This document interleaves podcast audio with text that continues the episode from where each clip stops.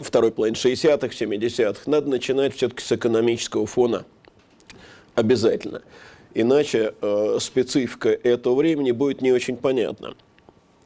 Ну, во-первых, э, именно в это время э, городское население э, стало составлять заметное большинство жителей страны, 62% э, к 80 году. Это примерно 180 миллионов человек. Э, но вы понимаете, переезд э, в города – это, э, помимо всего прочего, повышение уровня образования. Тем более, когда речь идет о крупных городах – дело в том, что вообще-то в стране была официальная такая программа поддержки малых и средних городов. Но, как многие советские целевые программы, она толком ничего не дала. И люди все равно старались перебраться в областные центры, в города-миллионники, в столицы союзных республик, в Москву, Ленинград. И объяснялось это очень просто. Во-первых, это другой уровень снабжения. Э, во-вторых, э, это гораздо более разнообразные возможности получения работы. Э, я уже не говорю о системе образования, скажем, в городах, райцентрах высшее образование получить было практически невозможно, но, может быть, где-то был какой-то педагогический институт. Ну вот давайте сравним две цифры только. В 60-м году э, в стране был три города с населением более миллиона человек. Это э, Москва, Ленинград и Киев. Э, в 80-м году таких городов было все-таки 23. И эта э, разница очень значительная. Ну, вот я сказал о том, что это влияло на уровень образования. Э, Понимаете, опять же, к концу 70-х годов 80% э, жителей страны имели э, ну, хотя бы восьмилетку за плечами. И все больше увеличивалось число тех, у кого за плечами было десятилетнее образование. Понимаете, все-таки ну вот, послевоенные годы или там в середине 50-х полную среднюю школу заканчивало меньше 40% детей. Ну, а э, в 1975-м э, было введено э, всеобщее десятилетнее образование, правда, оно допускало варианты, и мы прекрасно знаем, что, скажем, среднее образование в варианте общеобразовательной школы и в варианте профессионального технического училища был значит, очень разным.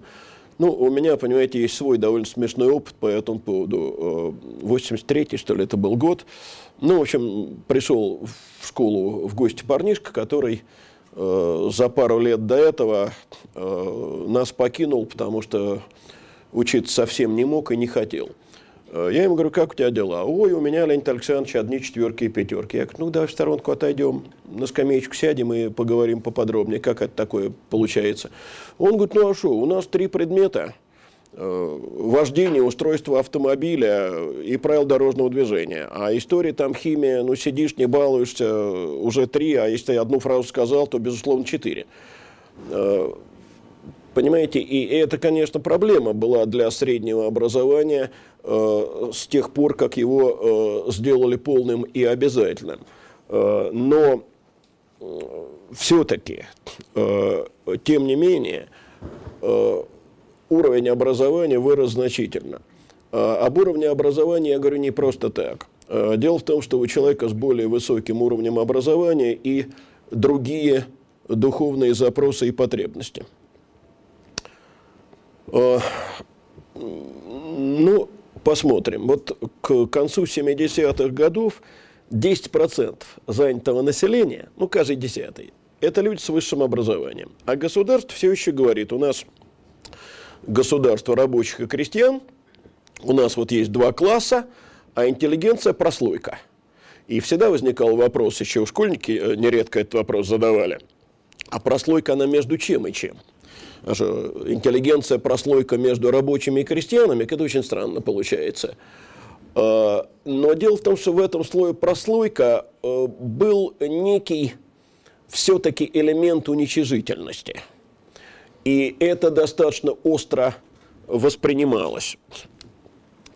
Теперь э, другая сторона проблемы. Это тоже пока фон того, о чем мы будем говорить.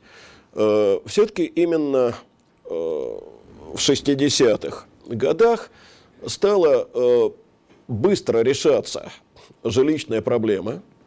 Э, расселили бараки в основном, расселили подвалы в основном, стали расселять коммунальные квартиры.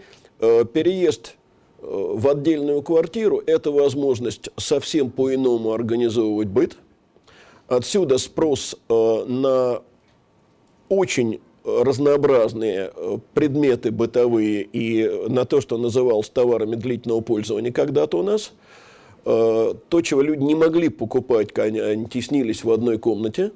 Отсюда же ну вот безвременно завершившийся книжный бум, э, потому что сегодня уже люди распродают сейчас свои домашние библиотеки, э, все больше переходит на цифровые носители, а тогда же мы за книгами гонялись, и действительно, без всякой иронии, книга была э, лучший подарок, только если это добротная книга была, конечно.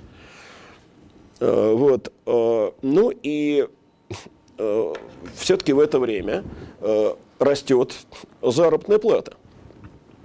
И объявлялось, что именно рост зарплаты – это главный способ повышения э, доходов населения. Э, но расти-то она растет, но реже вспоминали другие цифры. Э, дело в том, что вот э, есть такой показатель э, – чистая продукция. Вот в этой чистой продукции, в ее стоимости – доля заработной платы к середине 80-х годов упал до 36%. Э, в развитых странах Запада это был 65-75%. То есть очень низкой стоимостью отличался у нас труд.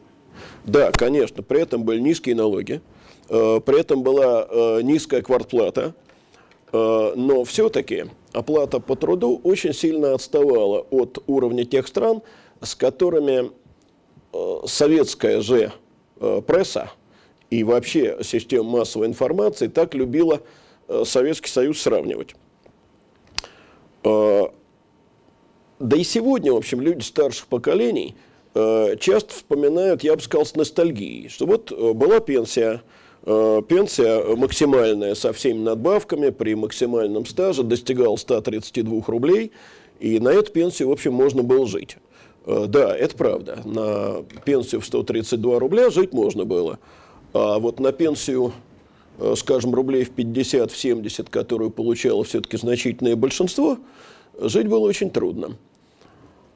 И кроме того, не надо забывать, что у нас были неизменные цены. Знаете, вот э, вы меня ночью разбудите, а я сравнительно не так долго прожил в Советском Союзе. Ну, мне 40 лет не было, когда его не стало.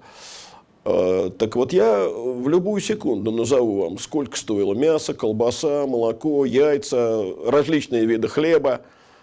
Э, потому что эти цены не менялись с 60-х годов. Верно. Но при всем том, э, среднегодовая инфляция э, по э, оценке ученых составляла 4%. В основном она э, была скрытой.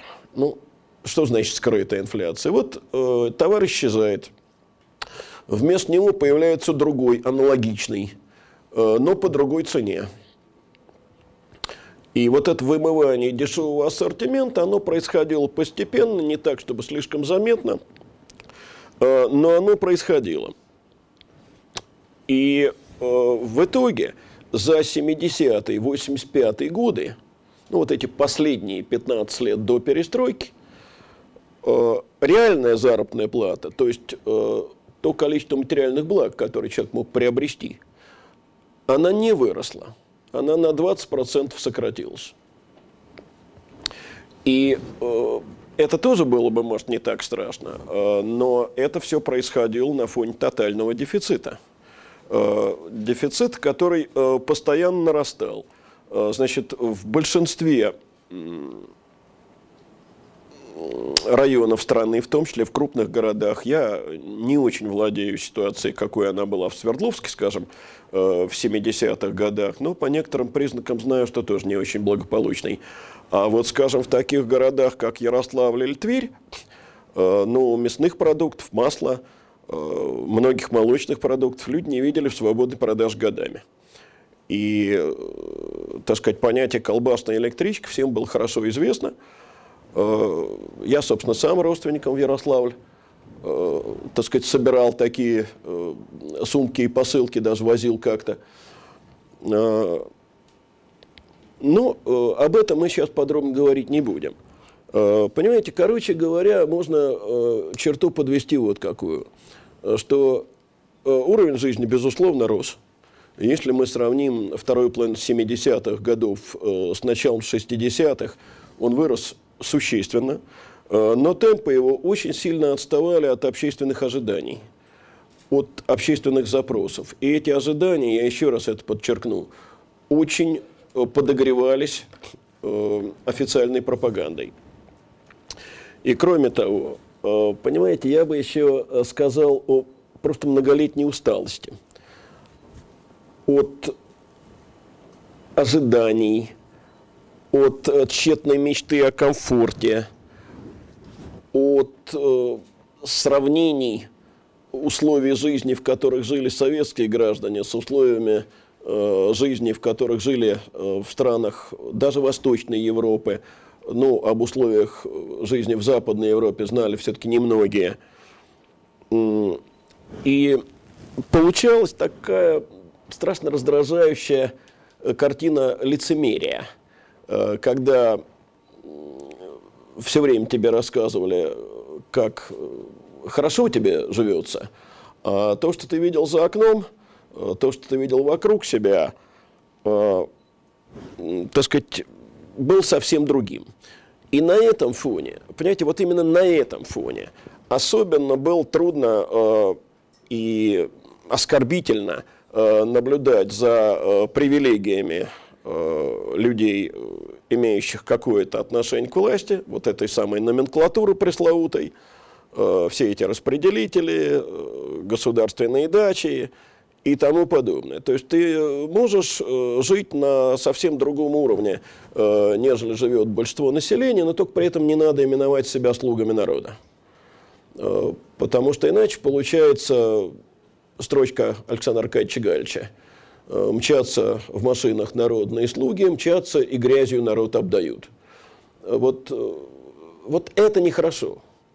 И это очень начинало в те годы чувствоваться. Э, теперь мы должны посмотреть на то, кто стоял у руля руководства страной.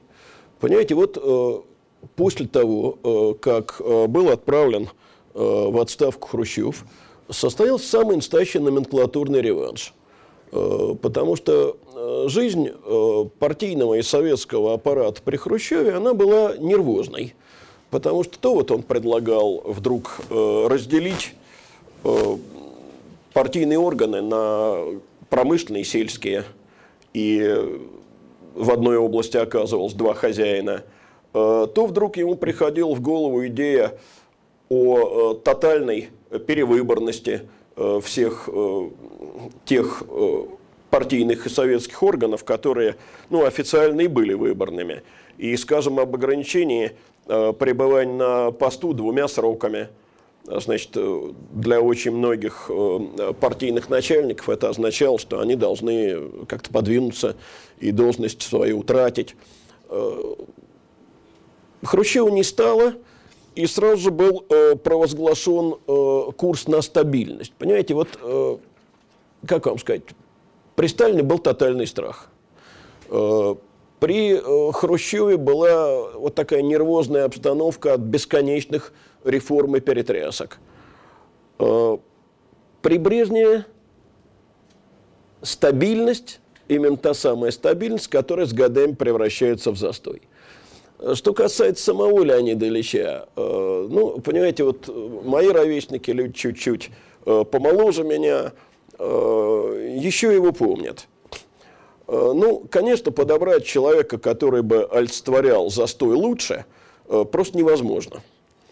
Э, потому что, ну как вам сказать, кадровый партийный аппаратчик, всю карьеру сделавший в партийном аппарате, значит, вот он был инструктором, потом заведующим отделом, потом секретарем обкома, с должности секретаря обкома он ушел на фронт, там он опять в политотделе, э, потом опять обком, потом первый секретарь ЦК Компартии Республики, будь то Молдавия или Казахстан. Ну, в общем, карьера вполне определенная.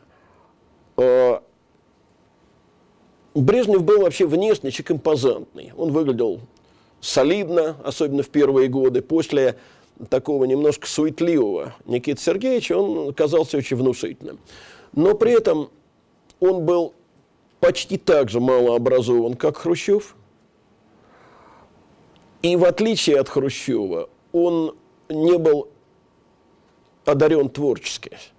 Понимаете, потому что у Хрущева энергия бил ключом.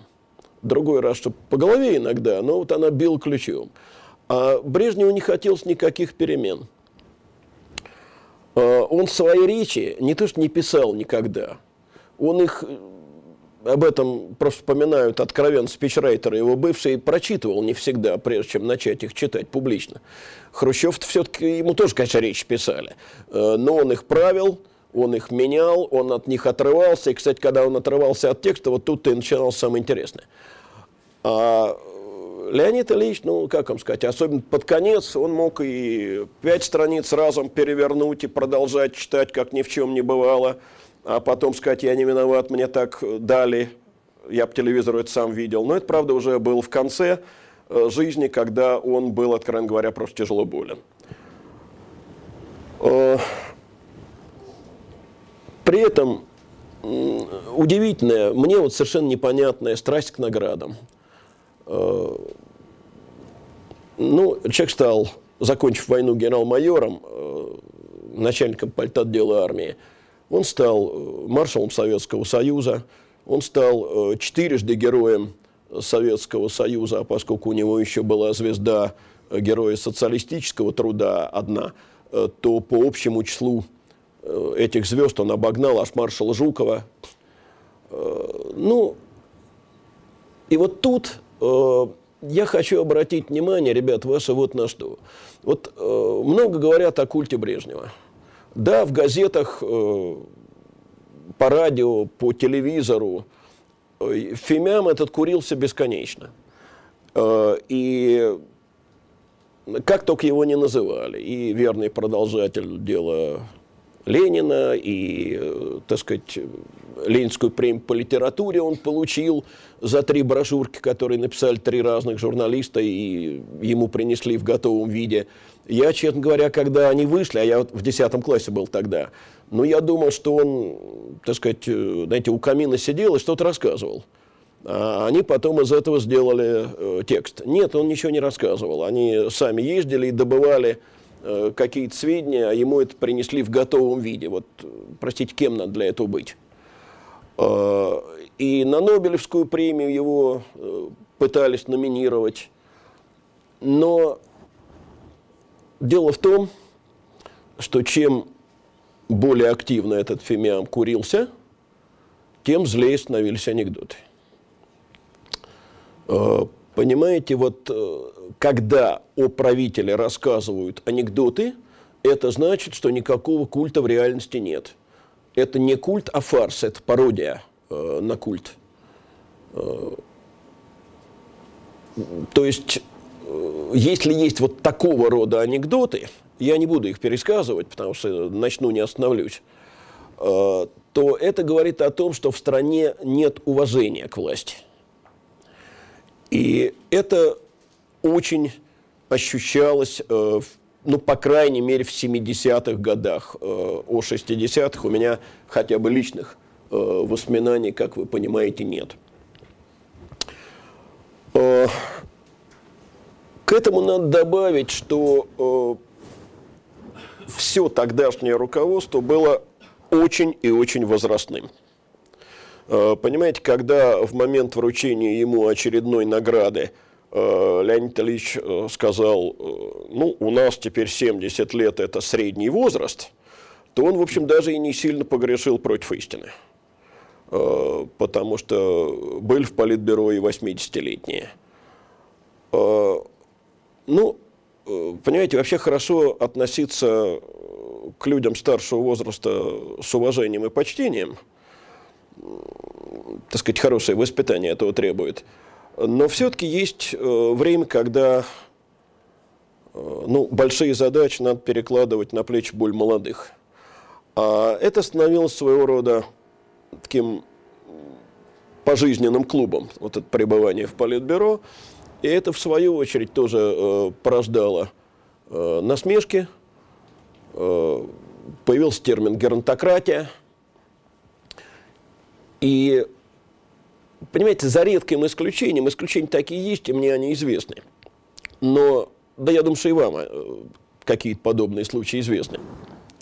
Но за редким исключением люди в таком возрасте, особенно если у этих людей нет э, хорошего э, багажа образования и культуры, редко бывают склонны к серьезному обновлению – и своему, и общественному.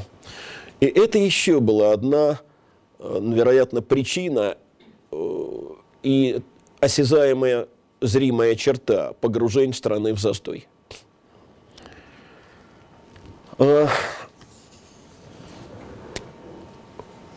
что это дало политически? Ну, во-первых, этот э, курс на стабильность и отказ от реформ надо было как-то оформить. Э, понимаете, все-таки они пришли к власти э, в середине 60-х годов, э, когда до обещанного Хрущевым построения материально-технической базы коммунизма оставалось всего ничего, полтора десятилетия.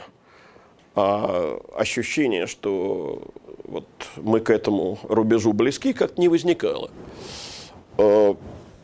Поэтому потихонечку э, все эти разговоры о развернутом строительстве коммунизма стали затихать. Э, ну, понимаете, не могу не вспомнить, э, может быть, так сказать, некоторого оживления ради, анекдотический случай, который произошел вот прямо во время нашего выпускного экзамена. Ну, вы теперь выпускные сочинения пишете только тренировочные, потому что у вас э, система ЕГЭ, а мы тогда писали огромное э, шестичасовое выпускное сочинение. Ну и вот приятель мой э, писал по Маяковскому. Ну, вышли мы дух перевести из зала, где это все происходило. Вдруг он ударяет себя кулаком по лбу и опрометью несется назад в зал. Ну, во время следующего перерыва я его спрашиваю, что стряслось-то? Да он говорит, да я написал в черновике, что поэзия Маяковского э, будет вечно способствовать делу строительства коммунизма. Самое смешное начинается после этого. Нет смешного. А смешно то, что я, как ни в чем не бывал, спрашиваю, ну и что? Он, ты идиот. Так вечно будем строить, никогда не построим, значит. И до меня дошло только тогда. Это я говорю о том, э, насколько эти все штампы въелись в голову. Э, Потихонечку этот э, термин стал испаряться, и э, на смену развернутому строительству коммунизма э, пришла теория развитого социализма. Потом она была закреплена в Конституции 1977 года, где было сказано о том, что вот в СССР построено развитое э, социалистическое общество. А Развитой социализм понимался как длительный исторический период, э, предшествующий наступлению коммунизма, и э, насколько он будет длительный, не оговаривалось. Вот это как раз могло быть неограниченно долго. Правда, я об этом узнал, правда, попозже, уже когда работал. Ну, по ряду причин мне пришлось немножко, так сказать, углубиться в теоретические сочинения по поводу развитого социализма. И наткнулся я на рассуждение одного такого видного теоретика, которого не хочу сейчас называть, о том, э, вот непосредственно ли после развитого социализма наступает коммунизм, или еще будет стадия высоко развитого социализма. И, ну, поскольку читал я это уже в 80-х, то, конечно, это живо напоминало споры о количестве чертей, которые могут поместиться на кончике иглы. Э, вот вроде бы несколько столетий миновало, а разговор все те же. Э, понимаете, но это все теория. А если говорить о, практике, то практика стала меняться уже в середине 60-х. Вот э, в октябре ушел в отставку Хрущев, и уже через месяц редакторы ведущих газет э, на совещании в ЦК услышали, народ устал от критики Сталина. Э, ну, не мы устали, а народ устал. У нас же мнение народа всегда всем хорошо известно. Непонятно каким способом оно изучалось в те годы. Э, что это означает? Это означает, что из книг и статей, ну, из рукописей, конечно, стали изымать упоминания о репрессиях. Это означает, что э, если вы берете книгу, изданную в конце 60-х годов, скажем, о полководцах гражданской войны, то вы уже не найдете там даты их смертей, э, потому что все даты одинаковые, э, в диапазоне 37-39. Я уже не говорю о том, что не будет упоминания о собственно, причинах э, такого хронологического однообразия. Э, Правда публикует письмо скульптора Евгения Вучичича. Это скульптор знаменитый. Ему принадлежит э, фигура э, Родины Матери, установленная э, на Мамаевом кургане в Сталинграде. И он пишет, что в истории нашей страны не было периода культа личности Сталина, а были лишь отдельные ошибки крупного государственного деятеля. 65 год, 20 лет победы. На торжественном заседании, впервые после 20-го съезда, э, руководитель страны, я имею в виду Брежнева в данном случае, э, высоко оценивает заслуги Сталина. Ну да, во время войны э, но все-таки. И начинается такой процесс, э, который историки называют ползучая ресталинизация. Э, она должна была, видимо, перестать быть ползучей уже на 23-м съезде в 1966 году, но э, посыпались протесты, во-первых, со стороны видных представителей интеллигенции, академиков, писателей, э, деятелей искусства. Во-вторых, что не менее важно, э, со стороны руководителей зарубежных компартий. Я не знаю, как эти зарубежные коммунисты относились персонально к Сталину и как они относились к сталинизму, но совершенно понятно, что они неплохо относились к себе любимым. И для них курс на ресталинизацию в Советском Союзе был гибельным – Э, потому что он означал, что популярность компартий во Франции, в Италии, э, в некоторых других странах, где у них были, в общем, неплохие позиции, э, будет заметно снижаться. И это им было совершенно не нужно. И поэтому, по-видимому, поэтому от официального пересмотра решений 20 и 22 съездов Э, было решено отказаться. Но, кстати сказать, и само советское руководство могло рассудить, что вот так официально отвергать э, решение э, двух партийных съездов нехорошо, потому что это не будет способствовать ощущению непогрешимости партийных решений. А лучше сделать это, ну, как-то не обращая внимания на эти решения, не упоминая у них. И постепенно образ Сталина появляется на экране, правда, почти исключительно в фильмах о Великой Отечественной войне. Э, абзацы, посвященные культу личности, исчезают из школьных учебников.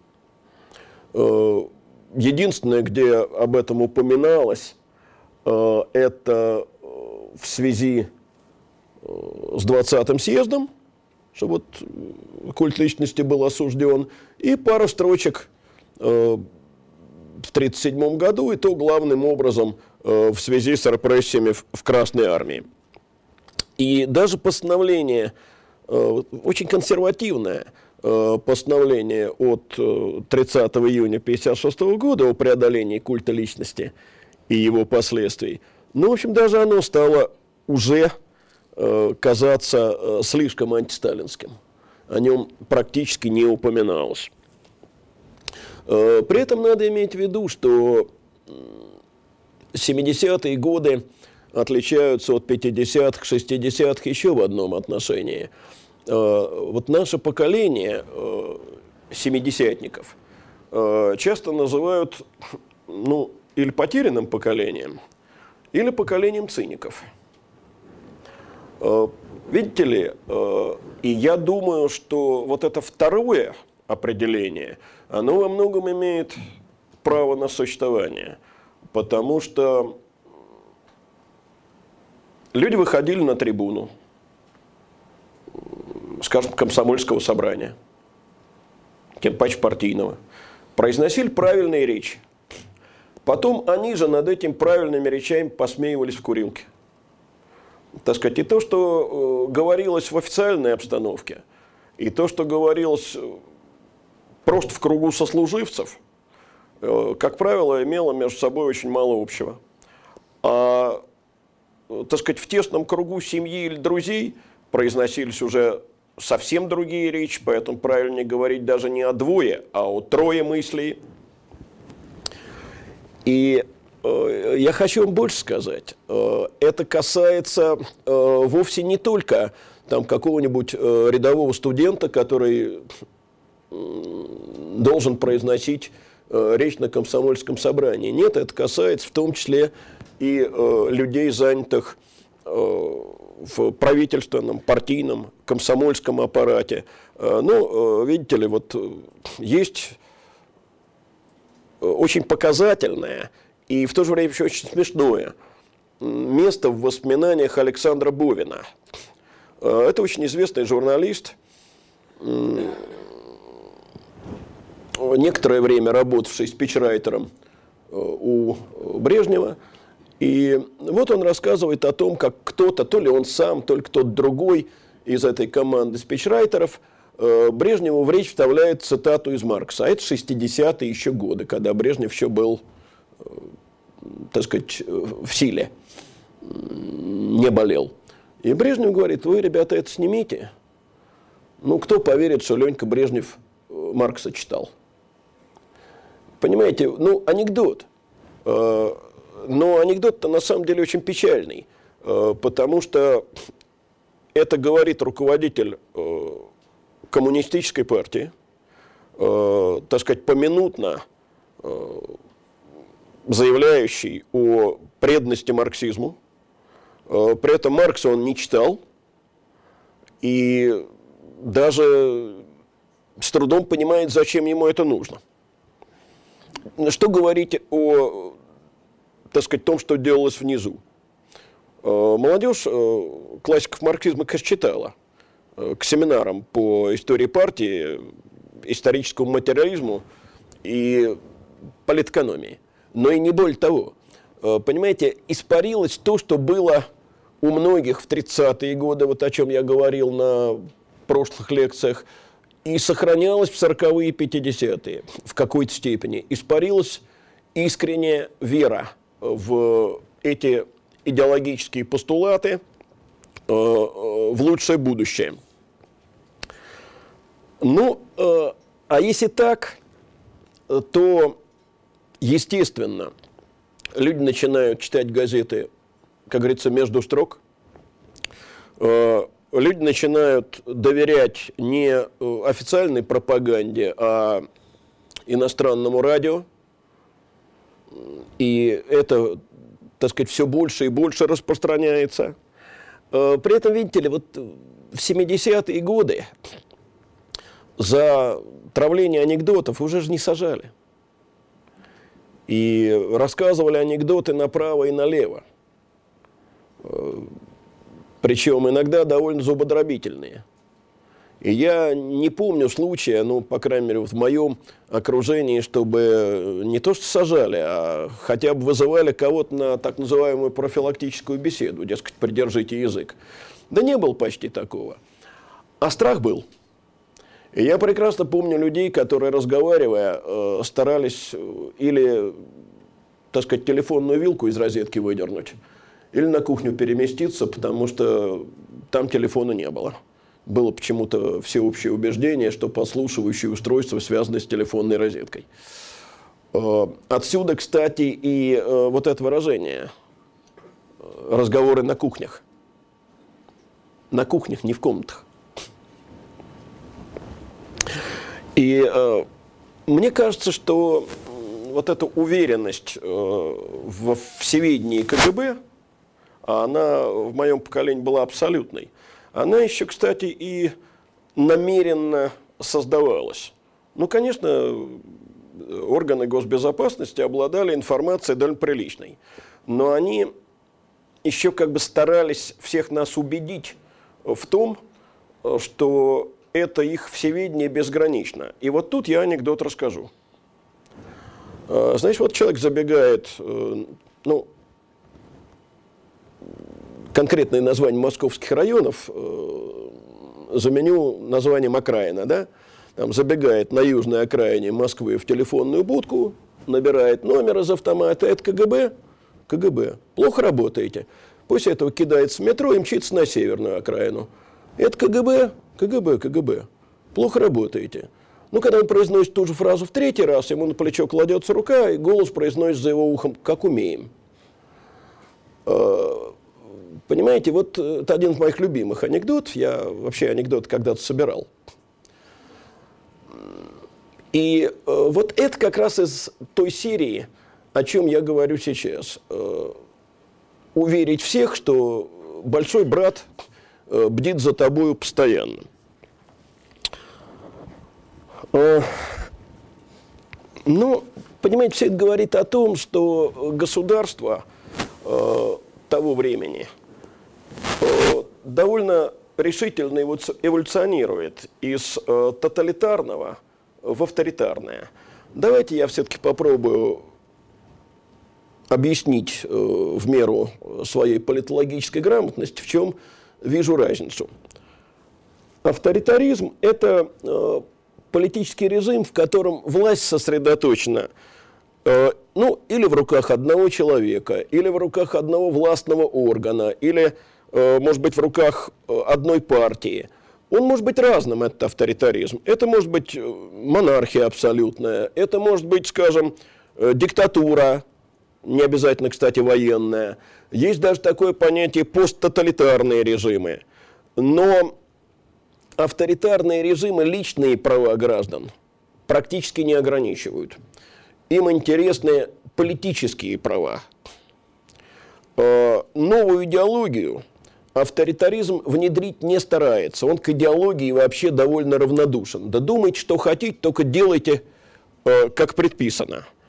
А, даже в принципе, многообразие форм собственности при авторитаризме возможно, и хотя э, в советское время формально допускалась только государственная и колхозно-кооперативная собственность, но уже тогда, конечно, были люди, которые, ну, так сказать, подпольно, может быть, но создавали довольно крупные состояния, и это не было, в общем-то, большой э, тайной. Понимаете, но общие черты э, с тоталитаризмом, конечно, у авторитарной модели есть. Э, это и ограничение прав граждан. Это отсутствие оппозиции, по крайней мере, легальной и, так сказать, настоящей, а не имитационной. Э, это отсутствие демократических институтов передачи власти. Э, поэтому можно довольно долго спорить о том, э, был ли поздний Советский Союз Э, государством уже целиком авторитарным, или это, так сказать, некая промежуточное состояние вот между тоталитаризмом и авторитаризмом, но дело же, понимаете, не в дефинициях. Э, мне кажется, что процесс этот шел э, довольно очевидно. Но еще одну вещь надо понять. Вот сегодня довольно часто приходится слышать. Мы в Советском Союзе знать не знали, кто какой национальности. Мы все жили дружно, никто на национальную принадлежность не обращал внимания. Ну, людей моего поколения, я думаю, ни в чем убеждать не надо – а молодым скажу, что вы, граждане, в это не верьте. А, к глубокому сожалению, это было не так. А, конечно, таких межнациональных конфликтов, как, не приведи Господи, армяно-азербайджанская война, в те годы не было. А вот разнообразные формы ксенофобии – Э, национальной неприязни э, сопровождали э, человека постоянно. Я, например, помню, какой у нас разгорелся жуткий совершенно конфликт, с, извините, с мордобоем. Правда, в 80-м году мы закончили тогда институт, оказались в военных лагерях, и вот там все это вылилось. Э, Причем там поучаствовали люди разных национальностей. Э, и я хочу вам сказать, что это, наверное, неизбежно э, в те годы, в 70-е. Потому что, именно потому, что рухнула официальная идеология. А идеологический вакуум – вещь достаточно опасная, особенно в той ситуации, когда общество было предельно идеологизировано в течение многих лет – и, э, понимаете, на смену э, вот этой все еще формально провозглашаемой, но при этом уже мертвой к тому времени коммунистической идеологии, я не хочу сказать, что не было людей, которые ее исповедовали искренне. Они были. Они и сегодня есть. Э, но как идеология всего общества, и вот в тех формах, каких это провозглашалось, э, коммунизм действительно к тому времени умер. Э, так вот, в результате э, не только в обществе, а даже в партийном и государственном аппарате началось довольно серьезное увлечение националистическими идеями. Не национальными, а националистическими. И за это, кстати, отчасти, мы тоже должны поблагодарить товарища Сталина с его депортациями, э, с его разговорами о том, что русский народ э, есть старший брат э, других народов СССР. Я еще на лекции о 40-х годах говорил вам о том, что это была просто мина – заложенная под национальное единство страны, потому что никто не любит выглядеть или считаться младшим братом. И есть такая книга, я ее, кстати, вам чрезвычайно настойчиво рекомендую. Она опубликована, ее несложно найти в интернете. Это наш с вами современник, историк Николай Митрухин. Э, книга его называется «Русская партия».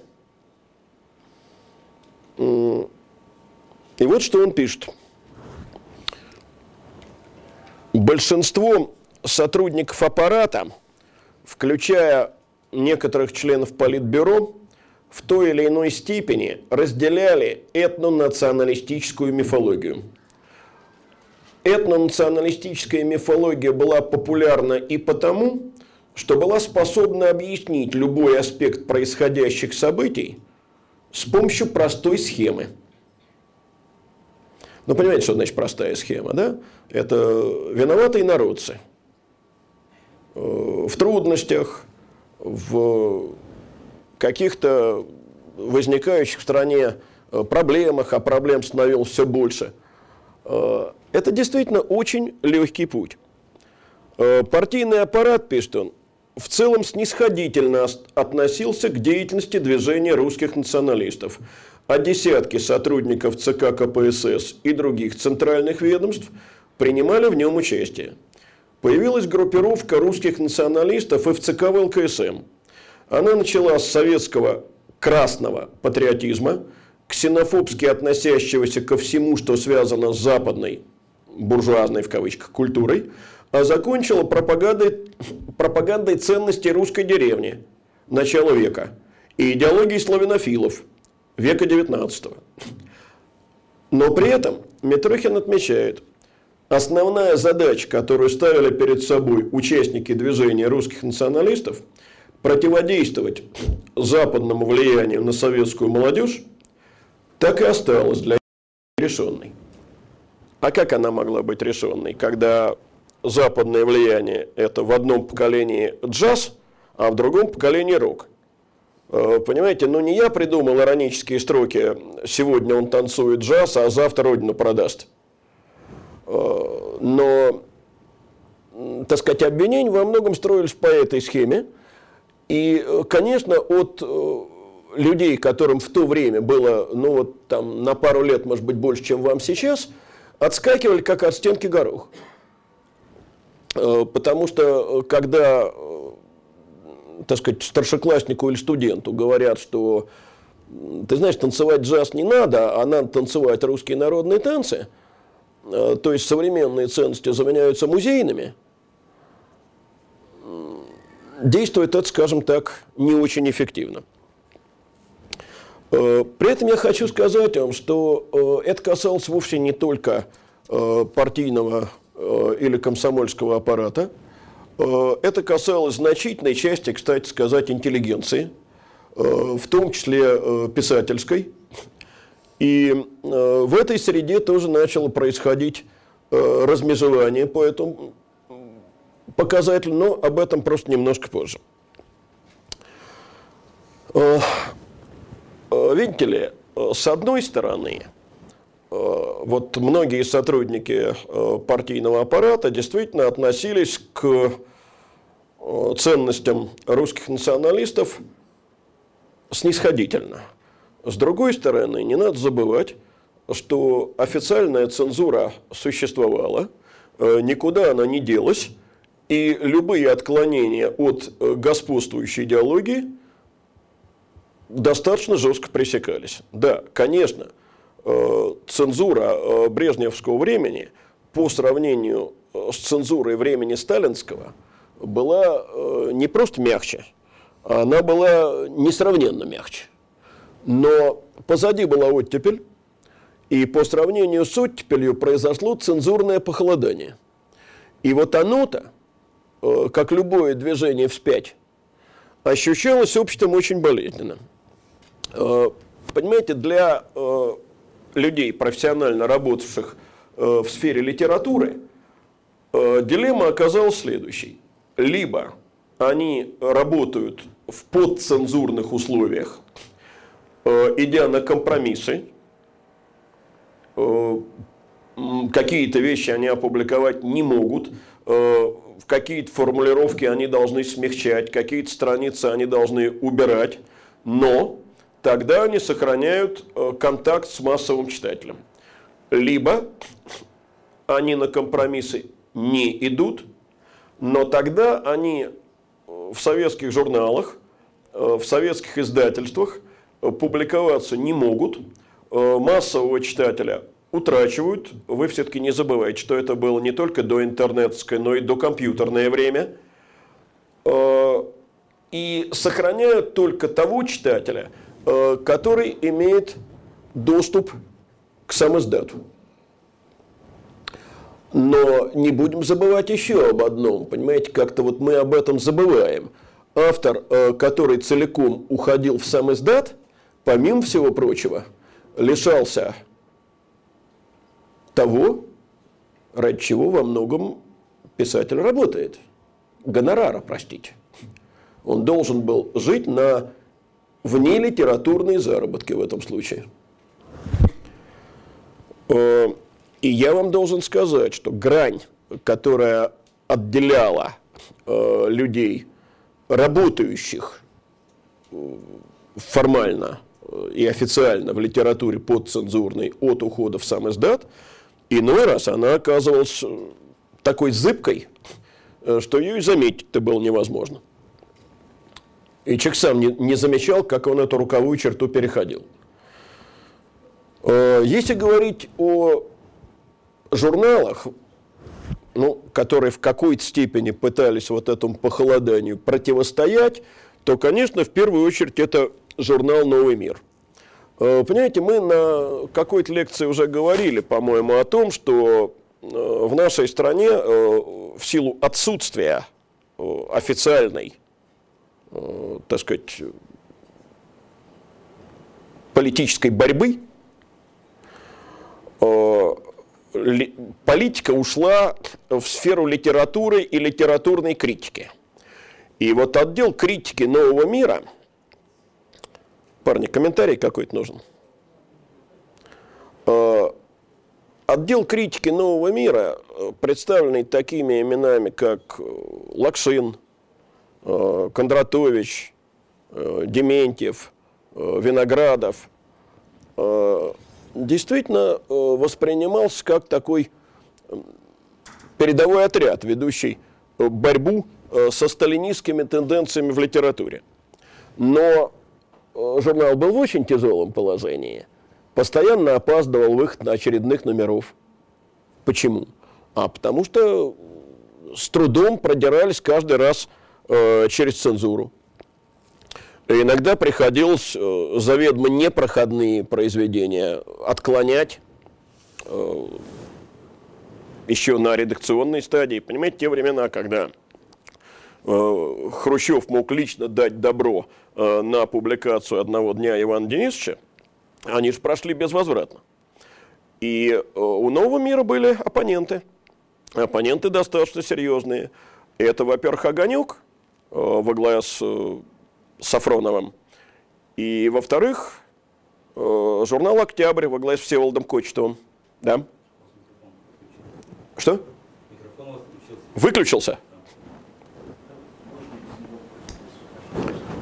Ну, я попробую без микрофона. У меня, в общем, голос позволяет, но будет ли слышно все-таки? Будет слышно? Давайте попробуем так. А это работает? Наверное, все-таки лучше с микрофоном. Спасибо. Э, понимаете, чем обвиняли оппоненты э, «Новый мир»? Ну вот, например, цитата. «Э, «Новый мир занимается дегероизацией жизни, которая так разъедающе действует, что можно говорить о затянувшемся кризисе одного из наших старейших журналов. Э, понимаете, ну сегодня слово кризис, слово и слово. А тогда, э, если звучало слово кризис, это был сигнал, что начинается организованная кампания. Э, с другой стороны, понимаете, вот в октябре Всеволод Кочетов в 1969 году опубликовал роман, который назывался «Чего же ты хочешь?». Дело даже не в хвалебных отзывах о Сталине. Дело в том, что роман был воспринят просто как такое антиинтеллигентское э, произведение, как э, нападение по всей форме э, на тогдашнюю советскую интеллигенцию. Но были и оппоненты другого рода. Это, например, журнал «Молодая гвардия». Там довольно любопытная идеология преобладала. Это такая смесь э, сталинизма с почвенничеством. Что такое почвенничество? Э, ну, э, с одной стороны, это э, внимание к национальным корням, что можно только приветствовать. Э, с другой стороны, это э, неприятие всякого иностранного влияния, отрицательное отношение к новым э, формам культуры – я бы сказал, не просто отрицательное отношение, а вот такая фобия, э, смесь э, страха и ненависти. И в том числе к современным формам культуры, к современной живописи, к э, современной музыке. Ну, э, важнейшими авторами э, тогдашней молодой гвардии тоже были литературные критики. Э, Лобанов и Чалмаев. И вот если почитать их статьи, э, то они пишут о том, что интеллигенция оторвана от народа, о том, что она американизирована, и вот главная опасность – это американизация культуры. Э, всячески противопоставляли э, Россию Западу, который ей якобы перманентно враждебен.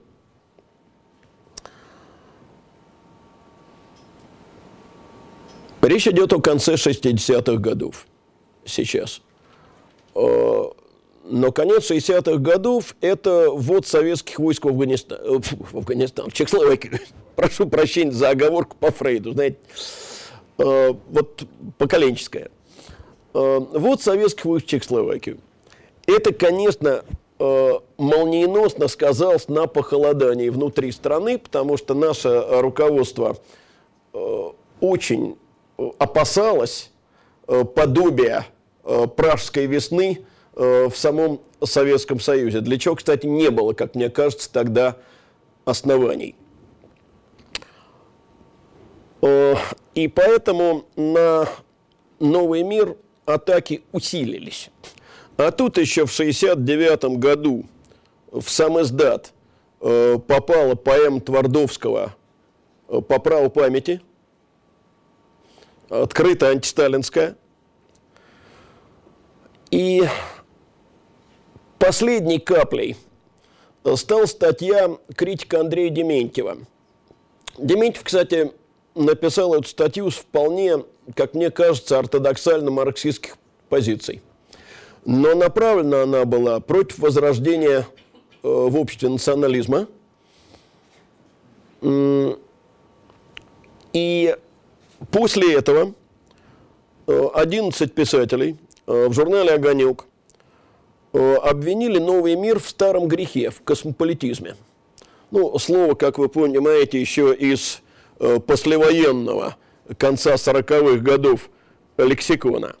А затем стали появляться письма трудящихся, обвинявшие в разнообразных грехах уже самого Твардовского.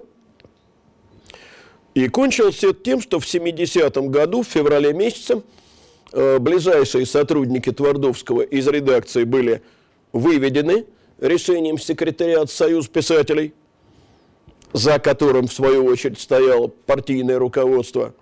Э, туда были введены люди другие, ему глубоко чуждые, и Твардовский после этого ушел в отставку. Э, новый мир еще долго, так сказать, оставался и сегодня остается одним из наиболее известных в стране толстых литературных журналов, но вот тот новый мир, э, который был, ну, как вам сказать, очагом свободомыслия, после этого закончился. И в какой-то мере, я должен вам сказать, это было ошибкой со стороны партийного руководства, если даже судить о его собственных интересах. Э, почему ошибкой? а потому что обсуждение общественных проблем, которое все-таки на страницах нового мира велось довольно активно, э, после этого в основном уходит сам издат, который заведомо не контролируем. Правда, надо сказать, что ну, по принятой в СССР э, системе э, за ударом влево обязательно должен был последовать и удар вправо. Э, поэтому последовали орг-выводы и относительно молодой гвардии, откуда был удален ее главный редактор Никонов. Но разница состоит в том, что курс молодой гвардии при этом не изменился. Новым главным редактором стал писатель Анатолий Иванов. Это вот создатель известных романов эпопей Э, «Тени исчезают в полдень» и «Вечный зов», абсолютный единомышленник э, снятого э, Никонова, и все авторы «Молодой гвардии» остались при ней. 78-79 годы – Это еще одна довольно известная околоцензурная история. Дело в том, что как раз тогда группа писателей попыталась создать принципиально бесцензурный альманах, ну, некое подобие на новом уровне литературной Москвы, только более, так сказать, решительным. Альманах это назывался «Метрополь». Э, ну, среди авторов можно назвать э, Василия Аксенова, э, Беллу Ахмадулину, Фазилия Искандера, Андрея Битова, Андрея Вознесенского, Семена Липкина, Инну Леснянскую. Я с сожалением думаю, что вот младшей части аудитории два последних имени совсем неизвестны. А очень советую э, поэтическое творчество э, Липкина и Леснянской э, почитать. Далеко не самые последние в нашем Отечестве поэты. Значит, должен был, кстати, участвовать в издании «Метрополя» и Владимир Семенович Высоцкий. Но хотя авторы и редакция вели подготовку альманаха принципиально легально, э, так сказать, настаивая на том, чтобы ни в коем случае э, материалы не уходили в сам издат и не привлекая тех, чьи произведения уже в сам издате ходили, все-таки э, издание «Метрополя» власти не разрешили. Э, более того, участников обвинили Э, в связях со спецслужбами зарубежными, а двух э, самых молодых авторов, ну, теперь это уже почтенные мэтры, а тогда это были э, начинающие писатели, Евгений Попов и Виктор Ерофеев, вот их из Союз писателей исключили. И в знак протеста Аксенов, Липкин, Леснянская – из э, Союз писателей вышли. И понимаете, чем показательна э, история Метрополя? Э, тем, что свободное развитие литературы э, на рубеже 70-х, 80-х годов оказывалось в стране э, совершенно невозможно. Э, в общем, это касается не только литературы, но и театра. Э, самый яркий пример, конечно, э, то, какие приходилось бои с цензурой выдерживать на Таганке Юрию Петровичу Любимову. Э, можно говорить о фильмах, которые лежали на полках по многу лет. Но, понимаете, я думаю, что весь этот разговор можно заменить одной цитатой. Цитатой из довольно позднего интервью великого актера Сергея Юрского. Э, я когда вдруг случайно на это интервью натолкнулся в газете много лет назад, э, я просто оторопел от того, насколько вот точно сказано. Во времена социализма запрет заменял все виды рекламы. Народ доверял властям, доверял полностью их вкусу. Народ знал, плохое муру всякую не запретят. Если они запретили, значит дело стоящее, значит хорошее, они не ошибаются. Э, видите ли, вот как мне кажется, это вопрос репутации. Такую репутацию в один день себе не создашь. Надо постараться. И, понимаете, по мере того, как официальная литература, официальное искусство – становятся все более скучными. Вот, понимаете, можно бы сказать консервативными, но ведь означает это одну простую вещь – скучными. Э, растет влияние культуры альтернативной. Прежде всего, это авторская песня. Э, конечно, авторская песня э, – это творчество авторов чрезвычайно разных и друг на друга не похожих – и, понимаете, есть авторы совсем не значащие, а есть великий русский поэт Булат Акуджава. Но давайте назову несколько имен. Висбор, Акуджава, Городницкий, Галич. Вот это городской фольклор интеллигенции. Помимо этого, есть совершенно особняком стоящий Владимир Семенович Высоцкий. Вот э, его поклонники встречались, извините, от э, барака для уголовных в лагере и кончая академической средой. Э, понимаете, Алла Ефремовна Гербер тоже это выразил очень точно. Его любили все, и народ, и начальство. Он выразил какое-то общее чувство несвободы. А люди, так сказать, помоложе, поголовно увлекаются роком роком, который воспринимался официально как искусство чужое, э, не одобрявшееся. Э, правда, в 70-е годы преобладало э, среди творчества российских групп исполнение англоязычного рока. Но уже стали появляться и группы, поющие, собственно, русский рок. Достаточно вспомнить «Машину времени». Да-да, того самого Андрея Макаревича. Э, который сегодня приобрел, так сказать, новую популярность, иную совсем. А с начала 80-х годов э, просто ракетой взмывает вверх популярность э, группы «Аквариум» и Бориса Гребенщикова. При этом надо сказать, что многие тогдашние советские рок-группы об официальных концертах и мечтать не могли. И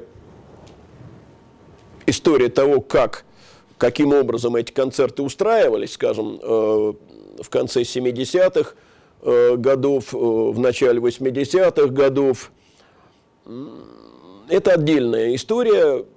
Если кто-то интересуется историей русского рока, я вам могу посоветовать только книгу Ильи Смирнова. Она называется «Время колокольчиков». Не знаю, есть ли она в интернете. Ну вот такое достаточно интересное изложение этой проблемы. Я, честно говоря, в ней совсем плохо разбираюсь, потому что от рок-музыки бесконечно далек.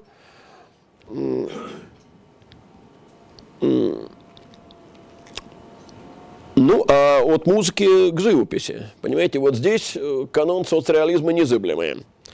Э, первая выставка художников, которых стали называть даже не авангардистами, а, мне кажется, точнее, нонконформистами, э, состоялась в Москве в 1974 году. И выставка эта вошла в историю как бульдозерная, потому что ее разгромили, применяя бульдозеры. Вот она на юго-западе Москвы.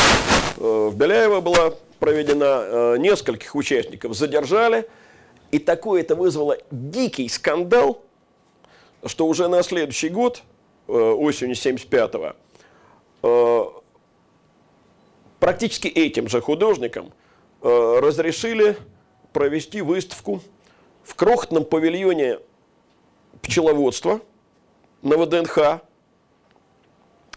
Я помню эту очередь. Я стоял в ней сам три часа. Я там был на первом курсе – и нашлись две активные однокурсницы, не всю нашу группу вытащили. Э, ну вот как в Мавзолее очередь была. Э, есть не подлиннее. А в дальнейшем стали эти выставки так более или менее легально устраиваться или в залах на окраинах, или в парке Измайлова под открытым небом. Понимаете, то есть тоже все-таки пробку удержать не удалось. Ну, сорвало ее. Э, потому что нельзя бесконечно э, противодействовать тому, что в обществе нарастает. Э, понимаете, и вот это увлечение альтернативной культурой, это по известной формуле эстетическое расхождение с властью, постепенно превращалось в расхождении политическое. И э, чем больше интеллигенция увлекалась альтернативной культурой, тем неизбежнее она приходила к поддержке движения диссидентов. Э, понимаете, вот теперь я об этом и буду говорить. Э, дело в том, что если при Хрущеве были только отдельные проявления движения инакомыслия, то теперь оно стало перманентной частью общественной жизни.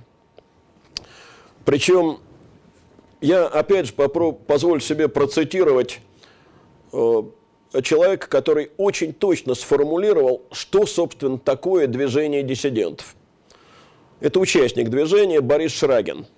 Он написал так. «Диссиденты знают то же, что и большинство хоть что-то осознающих людей. Но в отличие от молчащего большинства, они говорят то, что знают. Вот это, собственно, и есть э, все движение э, инакомыслия в одной фразе. Понимаете, опять же, позволю себе вспомнить э, случай, ну, как вам сказать, и смешной, и грустный. 76 год, осень. Э, я на втором курсе в пединституте собрали два курса в большую аудиторию, а она такая, знаете, круглая, огромный стол подковой. В основании подковы э, стоит профессор Кузнецов – кажется, с кафедры философии межфакультетской, читает нам лекцию по контрпропаганде. Ну, там много чего было интересного, это можно пересказывать бесконечно, не буду. Э, вспомнил я эту лекцию вот почему. Среди прочего, э, лектор сказал, у нас в стране инакомыслящие не преследуются. У нас э, преследуются только инакодействующие.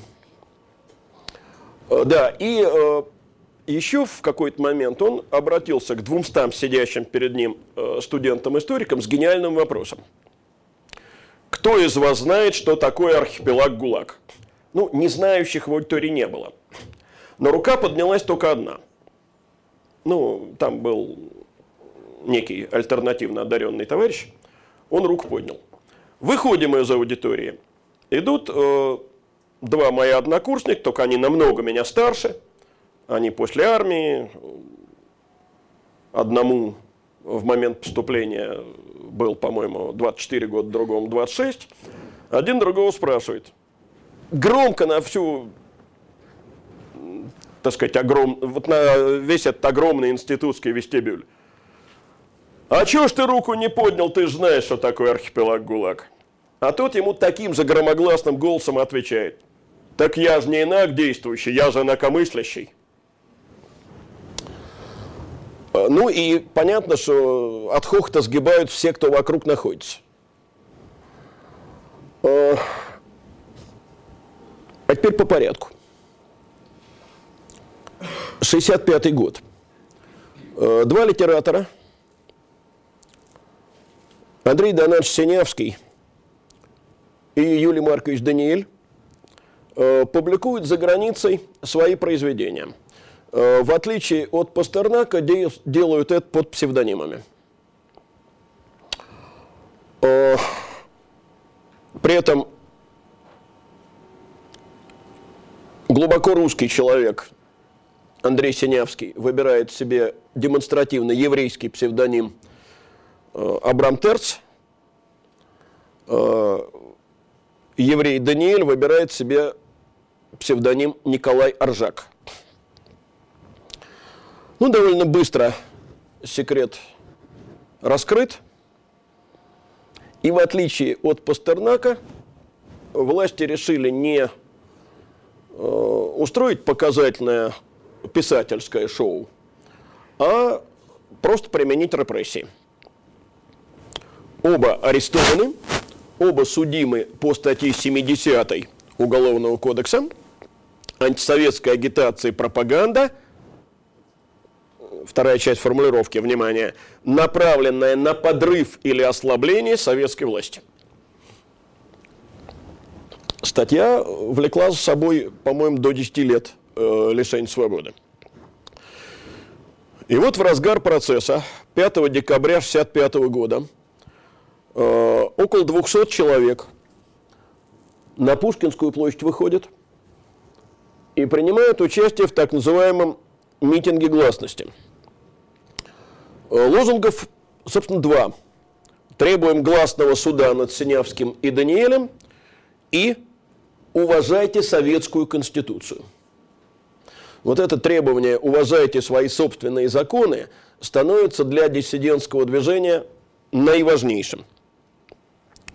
20 человек задержаны. И с этого, собственно, по мнению ряда историков, и начинается открытое правозащитное движение в, Советском Союзе. Ну, Синявский в феврале 1966 года получает 7 лет лагерей строгого режима, Даниэль 5. Но подсудимые не каялись, а более того, настаивали на своей невиновности, ссылаясь на конституционное право на свободу слова. Ну, руководство Союз писателей, естественно, как по команде, э, судебную расправу одобряет, но при этом 60 членов Союза писателей э, подписывают письмо э, в адрес 23-го съезда, а всего там 80 подписей видных представителей интеллигенции. Э, и это письмо в защиту арестованных. В общей же сложности э, было направлено в ЦК, в Верховный Совет, на съезд более 20 таких писем. Кстати, коллективные письма стали очень важной формой политического протеста, э, пожалуй, на всю вторую половину 60-х годов. Э, дело в том, что такие э, письма протеста потом ходили в сам издате, их транслировали по западному радио. Людей, которые их назыв... подписывали такие письма, называли подписантами. И многие из них очень серьезно пострадали. Кого-то уволили с работы, кого-то лишили возможности публиковаться, э, кого-то вышибли из творческих союзов, я уж не говорю об исключении из партии комсомола. Э, но дело в том, что важнейшей особенностью движения инакомыслия было то, что репрессии против него приводили к его расширению. То есть привлекали новых людей. Конечно, были моменты, я о них скажу, когда этот круг сжимался – потому что становилось совсем уж тяжко. Но в основном это был так. Э, значит, 66-68 годы. Александр Гинзбург составляет о процессе Синявского Даниэля так называемую «белую книгу». Э, естественно, арестован. Юрий Голландсков э, готовит к печати э, публицистический сборник самоздатовский э, со статьей Даниэля «Что такое социалистический реализм?». Арестован, естественно. Участники демонстрации в их защиту, в свою очередь, арестованы. Итак, э, каждый процесс привлекает новых людей, эти люди, в свою очередь, подвергаются репрессиям, и приходят новые протестанты, защищающие уже их – Э, кстати, вот я сказал о статье 70 э, и не могу пройти мимо еще двух милых статей, э, которые появились в Уголовном кодексе после вот этого митинга гласности на Пушкинской. Это статьи 190 прим, то есть 190 и примечание 1, и 193. 190 прим. Лишение свободы на срок до трех лет – Э, за систематическое распространение в устной форме заведомо ложных измышлений, порочащих советский государственный и общественный строй, а равно изготовление или распространение в письменной, печатной или иной форме произведений такого же содержания. Заметьте, э, если форма не устная, то многократность не требуется. А вот статья 190 пункт 3, боюсь, снова становится актуальной за организацию, а равно активное участие в групповых действиях, грубо нарушающих общественный порядок или сопряженных с явным неповиновением законным требованиям представителей власти или повлекших нарушение работы транспорта, государственных, общественных учреждений и предприятий. Весна 68 года начинает выходить э, правозащитный бюллетень «Хроника текущих событий». Э, рассказывает о репрессиях и э, положении в колониях и лагерях. Э, редакторы там менялись каждый год-два, ну, ну три максимум, потому что всех арестовывали последовательно. Тем не менее, хроника выходила до начала 80-х годов. Э, пожалуй, самый знаменитый эпизод э, советского диссидентского движения э, – это август 68 года, когда семь человек вышли на Красную площадь с протестом против советского вторжения в Чехословакию. Я всех их сейчас назову. Это Константин Бабицкий – Лариса Багарас, Наталья Горбаневская, э, Вадим Долане, Владимир Дремлюга, э, Павел Литвинов и Виктор Файнберг. Значит, они подняли лозунги «Позор оккупантам», «Руки прочь от Чехословакии», «За нашу и вашу свободу». Продолжал все это, по-моему, менее минуты – Э, потому что тут же их э, скрутили. Ну, а дальше суд э, Дремлюгу и Вадима Долане приговорили к лагерю. Павла Литвинова, кстати, это внук советского наркома иностранных дел Максима Максимовича Литвинова, Ларису Багарас и Бабицкого к ссылке, Файнберга отправили в психиатрическую лечебницу отпустили только э, Наталью Горбаневскую, э, потому что у нее был грудной ребенок, но долго ей на свободе гулять не дали. Э, уже в 1969 году ее э, арестовали именно как редактора хроники текущих событий. Понимаете, вот здесь очень важные слова э, литературного критика Хейфица. После августа 1968 года целое поколение – сформировавшаяся в СССР после войны, осознала, что живет не в коммунистическом государстве, то есть державе ошибающейся, может быть преступной, но все-таки творческой, экспериментирующей и создающей новые общественные модели для всех народов Земли, а просто в агрессивной империи, содействовать которой бывает для человека выгодно, но всегда аморально. Э, после этого начинается создание правозащитных ассоциаций. 69 год – инициативная группа защиты прав человека в СССР. 70 год э, – Комитет прав человека в СССР, лидером которого становится Андрей Дмитриевич Сахаров. А власти, в свою очередь, создают пятое управление КГБ, специально предназначенное для борьбы с диссидентами и вообще с инакомыслием – и э, особенно часто начинают э, отправлять э, диссидентов в психиатрические лечебницы. Понимаете, удобная вещь. Не требуется приговора, э, не ограничен срок заключения, и главное, э, извините за выражение, в психушке, так уж это называлось тогда, э, с применением психотропных средств можно человека долечить до любого состояния, вплоть до вполне овощного. Во всяком случае, э, довольно многие, кто прошел психушки и оказались на Западе, вынуждены потом были от последствий этого э, лечения лечиться уже там. Э, и не могу не привести один диагноз.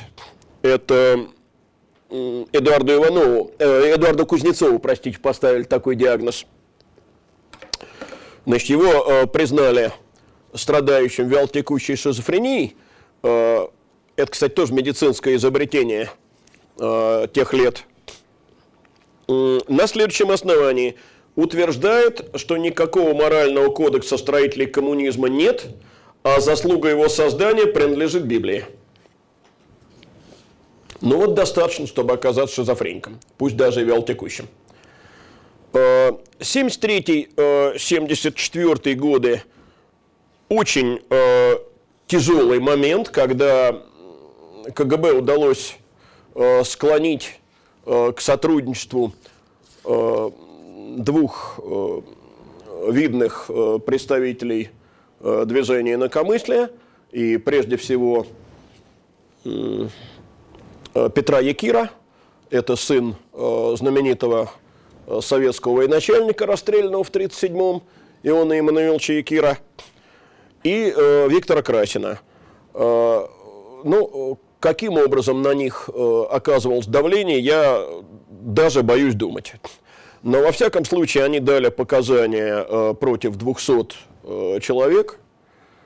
Э, они публично покаялись, призвали недавних единомышленников э, к прекращению правозащитной деятельности. И, конечно, ситуация э, оказалась в правозащитном движении очень тяжелой. Потому что многие в тюрьмах и лагерях, э, многие высланы или вынуждены эмигрировать. Вот тогда ненадолго прерывался, но все-таки только прервался, а не прекратился э, выход э, хроники текущих событий. И такой замечательный э, поэт и диссидент, как Илья Габай, э, из-за охватившего его чувства полной безнадежности просто э, покончил самоубийством. Э, но, понимаете, подавить правозащитное движение не удалось. И прежде всего его главную базу, сам издат. Больше того, именно тогда, в 1974, кажется, году, э, на Западе был опубликован «Архипелаг ГУЛАГ», а это, надо сказать, самая ненавистная советской власти книга – Э, о чем обязательно надо сказать. Вот на прошлой лекции, э, говоря о временах оттепели, я упоминал, что инакомыслящие в основном выступали тогда э, под флагом восстановления очищенного ленинизма. Надо сказать, теперь эта иллюзия постепенно исчезает – и э, в движении появляется идеологическое множество, э, идеологический плюрализм.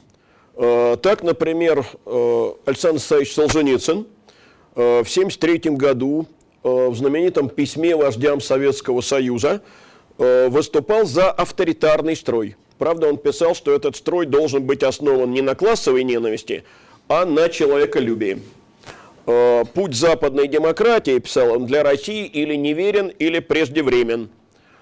Э, и вообще сама эта западная цивилизация, по его мнению, э, оказалась в кризисе из-за своей, цитирую, гуманистической, безрелигиозной культуры.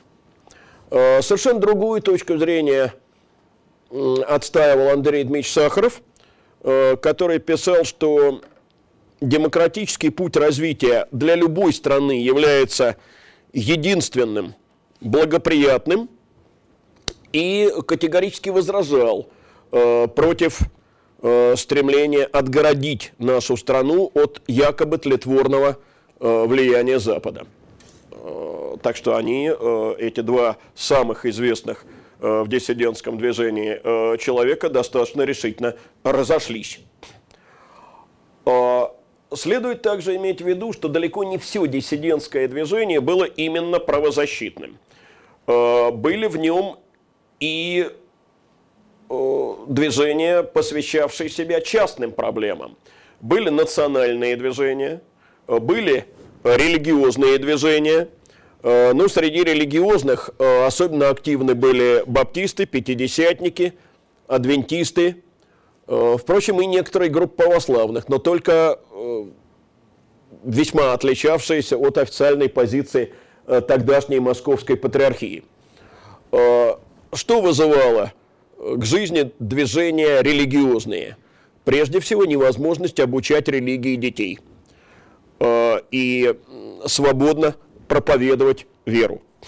65 год. Два молодых священника – Э, Глеб Якунин и Николай Эшлиман э, выступили с требованием освободить э, внутрицерковную жизнь от вмешательства государства. Были в ответ э, лишены приходов. Э, что касается Якунина, то позднее, в 79-м, он получил 5 лет э, лагерей и еще 5 лет ссылки уже за антисоветскую пропаганду. И уже в совсем в другое время, в перестроечное, э, Глеб Якунин был активным демократическим деятелем, но патриархия потребовала, чтобы священнослужители не баллотировались в органы власти. Когда Якунин отказался подчиниться этому требованию, он был э, запрещен э, в служении и вынужден из э, РПЦ уйти в другую церковь, насколько я знаю, в русскую православную автокефальную церковь. Национальные движения, ну их можно перечислить. Еврейское и немецкое добивались свободы эмиграции – Крымско-татарская добивалась права возвращения в Крым. Э, прибалтийские выступали за национальную независимость. Э, были, впрочем, и закавказские, и украинское движение было. Здесь речь шла прежде всего о развитии национальной культуры на национальном языке. Вот это, пожалуй, было главным – но надо сказать, что э, люди, участвовавшие в национальных движениях, особенно в еврейском и немецком, поначалу от правозащитников старались отгородиться, потому что опасались, что связь с ними побудит власти только ужесточить политику в сфере иммиграции. Э, но постепенно стало понятно, что это не так. И наоборот, надо сближаться, потому что осуществить э, право на иммиграцию можно будет только если ситуация в целом с правами человека э, в Советском Союзе изменится. Но и с другой стороны надо понимать, что от национального движения до националистического один шаг. И, конечно, недовольство советской национальной политикой э, привело к усилению националистических отношений э, на окраинах Советского Союза, в первую очередь, это хорошо было известно тогда в Прибалтике, и что меньше было известно э, в Средней Азии и в некоторых районах Кавказа. Э, и, конечно, это сказалось прежде всего в год перестройки, и особенно это сказалось потом э, после распада Советского Союза. Я должен э, несколько слов сказать и о э, движении русских националистов. Оно каким-то образом контактировала вот с той русской партией, о которой я говорю. Э, но в отличие от официальных литераторов, от эм, сотрудников партийного аппарата, русские националисты э, диссидентского толка э, открыто критиковали и советский строй, и советскую идеологию. Ну, несколько примеров. Вот так называемое слово нации. Это документ, который распространялся в конце 60-х годов. Авторы анонимные. Значит, идеи. Возрождение великой, единой и неделимой России. Для нас важна не столько победа демократии над диктатурой, сколько идейная переориентация диктатуры. Это цитаты. Э, вот Геннадий Шиманов, сам издатовский автор. Э, речь должна идти о православизации всего мира и, как следствие этого, об известной русификации его. Э, значит, э, главная его мечта, чтобы советская власть сменила марксизм э, в качестве ведущей идеологии на православие. Несколько более мягкие позиции занимал ведущий журнала этого направления, сам издатовский, конечно, журнал, он назывался «Вече», издавал его Владимир Николаевич Осипов, тоже отсидевший, кстати, в лагерях 7 лет за антисоветскую пропаганду.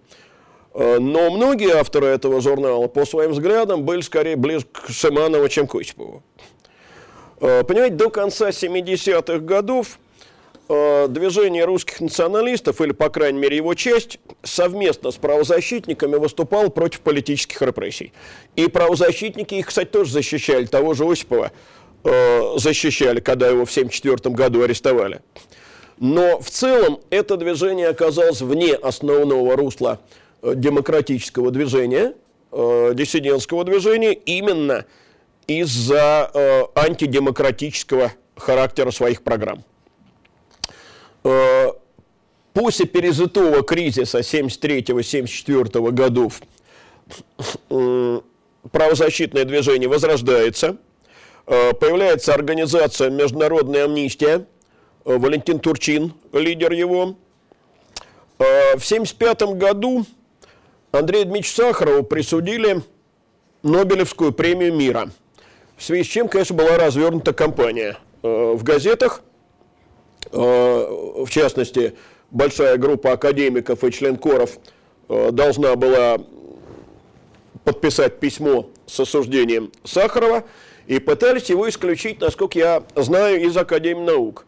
Но тут случилось непредвиденное. Кто-то из академиков э, с места заявил, нет прецедентов. И тогда, насколько я знаю, был Петр Леонидович Капица, но боюсь ошибиться, заявил, почему есть прецедент. Есть прецедент – Гитлер исключил Эйнштейна из Германской академии наук. И на этом разговор об исключении Сахарова из Академии наук, как вы понимаете, прекратился сам собой. Вот э, таких аналогий все-таки не хотели. И это понятно. 1975 год – это очень важное международное событие. Был же подписан заключительный акт э, совещаний по э, безопасности и сотрудничества в Европе в Хельсинки. Советский Союз очень добивался и добился э, признания послевоенных границ. Но взамен э, согласился соблюдать свободы слова, передвижения, выбора места жительства, согласился, не собираясь эти нормы выполнять. И это послужило причиной появления э, сначала московской, а затем и других хельсинских групп. И я вам должен сказать, что это единственная правозащитная организация, э, которая э, существует до настоящего времени. Московская хельсинская группа. Только сегодня э, председателем ее является Людмила Михайловна Алексеева.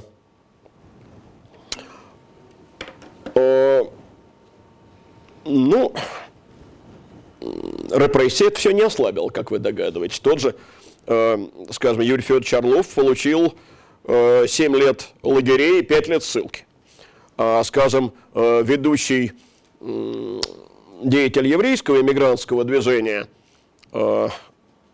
Натан Щеранский, ну тогда он прозвался Анатолием, вошедший в московскую хельсинскую группу, получил 13 лет лагерей. Правда, его потом обменяли. Э, и выслали из Советского Союза. Я очень хочу обратить ваше внимание еще на одно. Э, на отношения между диссидентами и молчащим большинством. Понимаете, они сами действовали открыто. Они говорили, мы не политики, мы политикой не занимаемся, мы занимаемся правозащитой. И парадоксальным образом – в силу ненормальности самой действительности, это их ставило в самый центр политической борьбы, естественно. Собственно, вся политика вокруг них и крутилась. А, и охватывало это движение всего несколько сот человек. Ну, не так много было людей, которые готовы были э, к постоянным преследованиям, отсидкам и тому подобному. Но симпатиями это движение пользовалось, уверяю вас, широкими. А, кругу интеллигенции просто стал складываться определенный этический кодекс. Вот тебя просят взять на хранение какие-то документы. Тебя просят, если у тебя есть, скажем, фотоувеличитель, э, переснять и распечатать э, там издатовскую книгу э, в виде фотографий. Неприлично отказываться. Вот неприлично, есть какое-то ощущение, что руку перестанут подавать. Э, правда, за это полагалось, извините, статья 70 Даже не 190-я прима, а именно 70-я. Э, и тоже вспомнил случай из личной истории. Школьник я был, моложе вас, теперешних, в восьмом классе был. Идем мы с приятелем после школы, э, соответственно, это 74 год, э, переход у метро Добрынинской, загораживает нам дорогу товарищ такого вида, что вот хочется сразу убежать. Э, пропитой, грязный, ну, ну, думаем, денег сейчас потребует. А он говорит, ребята, а как там профессор-то? Мы обалдеваем, потому что, во-первых, непонятно, какой профессор, во-вторых, из этих уст такие слова неожиданные. Какой еще профессор? Ну, академик-то, Сахаров-то как он? Вот э, бывают чудеса. Вот я это воспринимаю как чудо. Тогда воспринял. А свидетельствовало это об одном.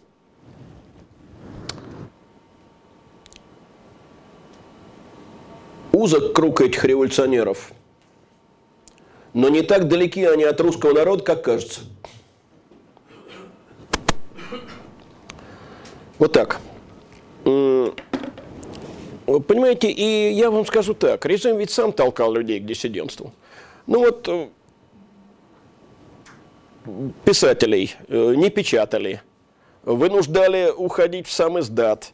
В конце концов, ну подумайте сами, вот если бы тот же архипелаг ГУЛАГ был опубликован, ну ей-богу, советская власть бы не упала. И, наверное, Солженицын э, был бы совсем другим в дальнейшем.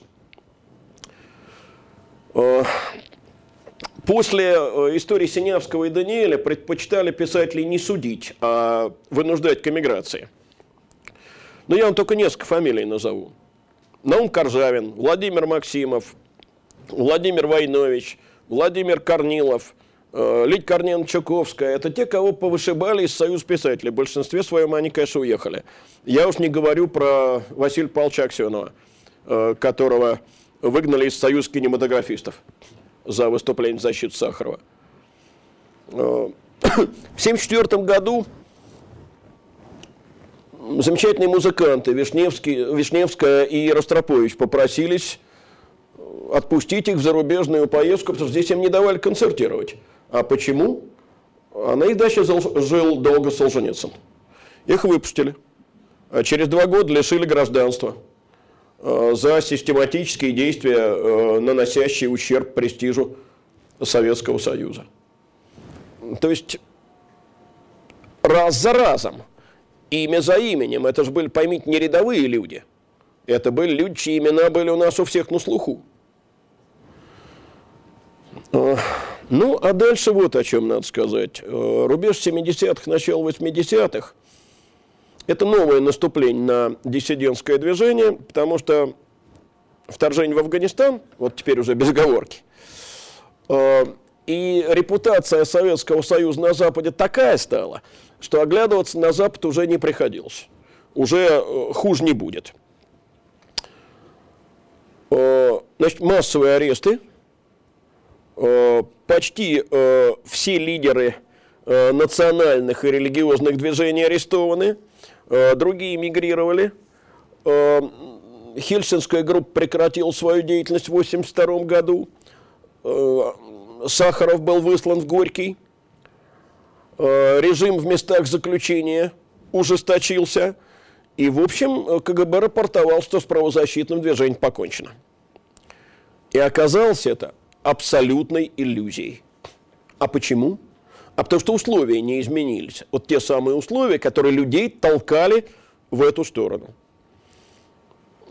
Хроника текущих событий хоть с перерывами продолжила выходить.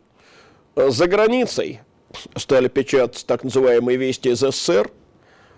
Фонд помощи политзаключенным, созданный в середине 70-х годов, сначала туда просто собирали пожертвования, кто по рублю, кто по пятерке, а потом туда стали поступать э, деньги фонда Солженицына.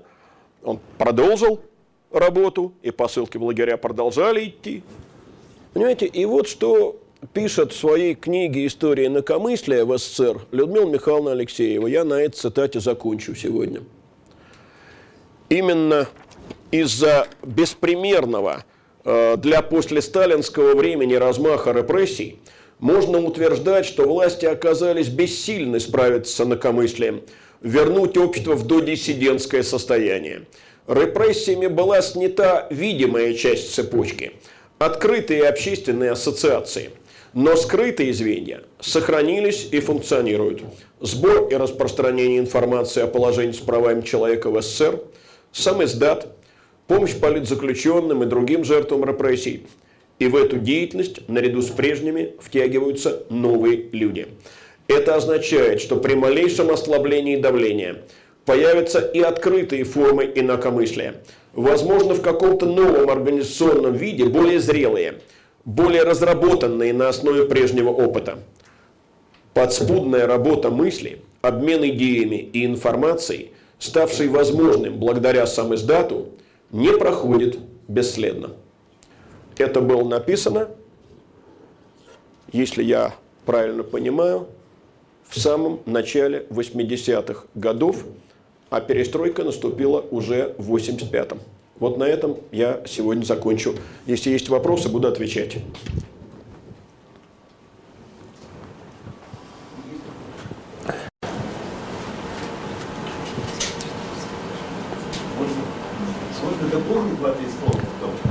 Конечно.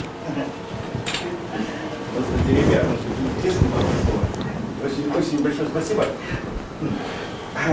Я э, сам несколько старше нашего уважаемого докладчика. Ой, я учился на философском факультете э, 70-е годы прошлого века, так? И все это на моих глазах было. Вы знаете, что хочу сказать? Вот были такие низовые э, эпессии. Не знаменитые люди, а вот студенты, преподаватели. Скажем, э, меня знакомые, так? Э, некоторыми я познакомился после один попал в психушку, так, преподаватель, ну, правда, он в филиале работал, э, значит, потому что он э, смел в своей кандидатской диссертации покритиковать Маркса. Позиция Икарда.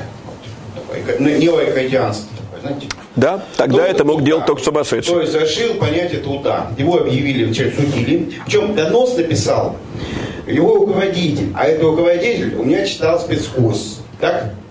Вот. Ну, не буду его сейчас фамилию называть, он сейчас еще. Представляете, вот так. Вот. Другой мой знакомый друг, так, опять же, пошел, э, написал дипломную работу, так, о беклианстве, о Бекле. Ну, его руководитель тоже жива сейчас, в философском даже работает немножко, тоже не буду называть фамилию, написал донос. Его тоже объявили сумасшедшим. Как же так? Позиция беклианства идеалист же, так? Значит, э, третий знакомый, значит, получил несколько лет лагерей. Из-за того, что вот он как раз распространял религиозную литературу. Я с ним спорил, конечно, все, что я атеист, атеист, он такой верующий, верующий, Верховских фамилий, он мой не так давно. Ну, получил несколько лет. Четыре года, по-моему, посидел в лагерях пермских, так? Значит, кто-то выдал. Э, дальше. Э, вот до сих пор мы не знаем, кто, кстати. В общем, э, на ИСФАКе два студента, так, я их не знал, посадили. За что? Троцкого работы передавали, да, Троцкого? Там, молодежь революции. Троцкий. Да. Вот, посадили, реально. И так далее. Я могу, то есть среди моих знакомых, вот, с теми, кого, кем я знаком вот был, один или два было, а потом больше, ну, наверное, больше десятка. Вот знакомишься, говорит, а я там сидел. А исключали каждый год. Преподаватель чуть вышел, что делать? Он так шутку что-нибудь, поставать надо, ребята, поставать. Все, шел, Вставать. там, и так далее. Вот, то есть, я хочу что сказать, что в советские времена за два-три слова можно было сесть. Так, с одной стороны. А с другой стороны, вы знаете, отличие было какое? Все эту гребаную... Так. так. А, ладно, хорошо, нехорошую э, коммунистическую партию ненавидели. Так нормальные люди, по крайней мере, делали одни вид, что да, а другие нет. То есть всеобщее диссидентство было, да? Все все понимали. Ну, не знаю, Можно все все понимали. Вот я хотел это сказать, поэтому результат был естественно. Спасибо большое. Вот диссидентства всеобщего не было. Именно, именно потому, что все все понимали и молчали. А нашлась лишь эта горсточка гнилых интеллигентов, чтобы высказать, что думает молчащий миллион, как сказано у Кима. Э, понимаете, вот э, я э, наверное, мыслил тогда точно так же, как эти люди.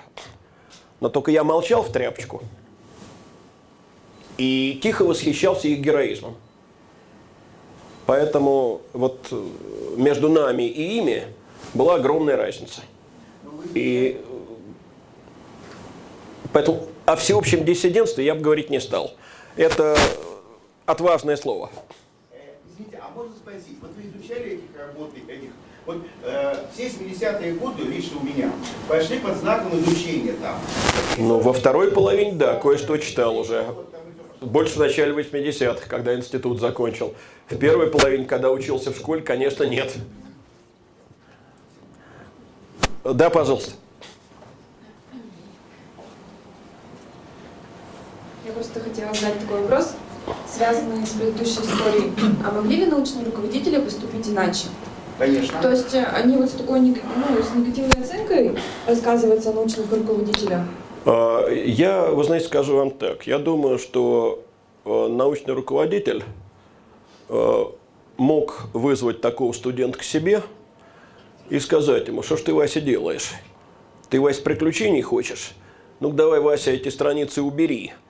А, И вот от этих высказываний откажись, А потому что иначе, Вася, у тебя будут большие неприятности, а заодно и у меня вместе с тобой. Но не бежать сразу в деканат или э, в другое место. Все-таки вот э, за то, что называется недонесением, э, в те годы не сажали. Не надо путать брежневское время и сталинское.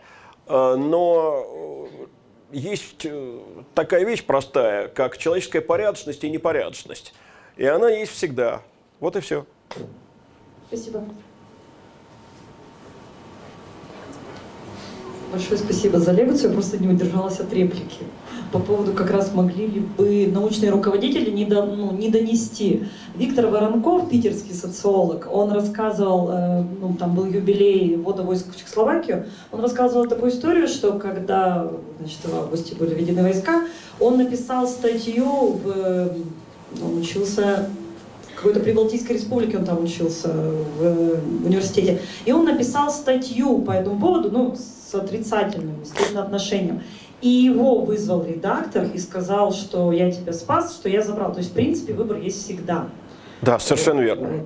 Совершенно верно. Кстати, что касается э, ввода войск в Чехословакию, то я знаю несколько случаев, когда проводилось партийное собрание, э, так сказать, с одобрением этого дела, и э, человек, который э, голосовал против или воздерживался, ну это публичная вещь, э, с работы выгоняли. Сажать не сажали, но с работы выгоняли.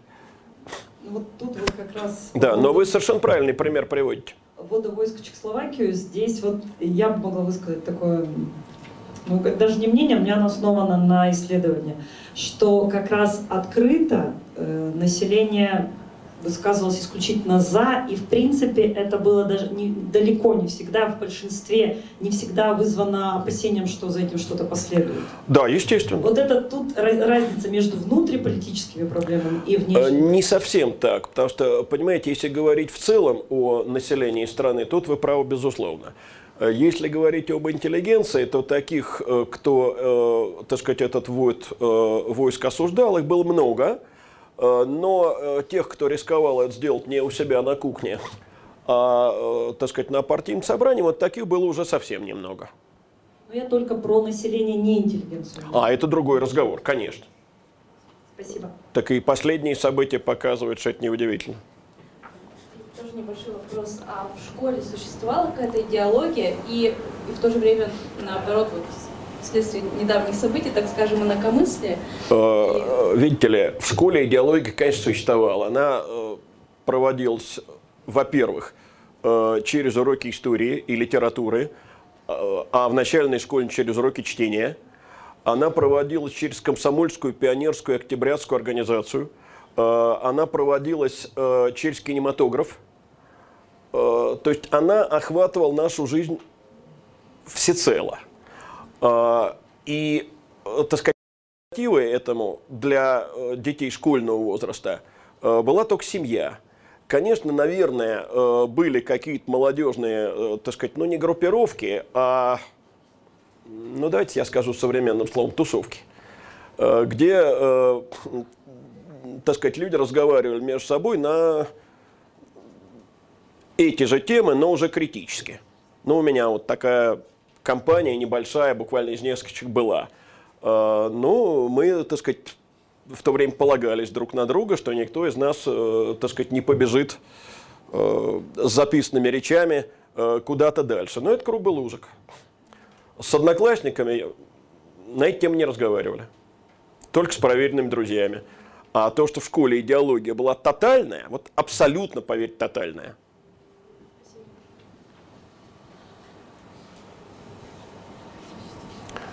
Знаете, учитель, который э, рисковал э, в школе сказать что-то критическое не о Советском Союзе, а персонально о Сталине, э, уже героем выглядел э, в глазах э, детей. И, кстати сказать, вот по опыту первых лет собственного преподавания, я вам могу сказать, что тогда такую популярность заработать было очень легко. Вот я вас благодарю первым делом за лекцию, но вот э, я как человек ваш одногодок, вот, слушая вас, э, в какой-то мере воспринимая себя, как будто я жил в другой стране.